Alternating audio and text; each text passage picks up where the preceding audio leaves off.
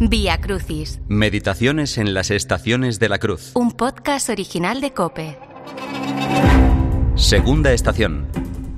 Jesús carga con la cruz.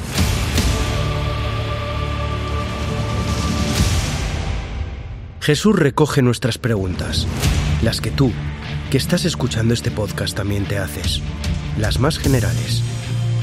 ¿Dónde está Dios? ¿Cómo puede permitir esto? ¿Y Dios qué? Y las más concretas.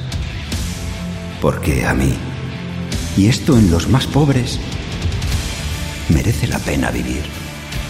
La respuesta de Dios al mal es su Hijo. Jesús de Nazaret ha asumido el mal. Lo ha cargado sobre él.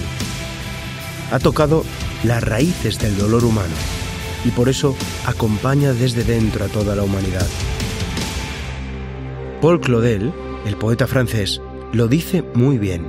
Jesús no ha venido a quitar o a explicar el dolor humano, sino a llenarlo de su dulce presencia. Sería injusta la creación si Dios se hubiera librado de las consecuencias negativas de la misma. Pero no, Dios se ha hecho hombre. Ha asumido personalmente el mal del mundo. Dios no ha querido desentenderse de este mundo nuestro. Dios se ha zambullido de lleno en el mundo, en Jesús de Nazaret.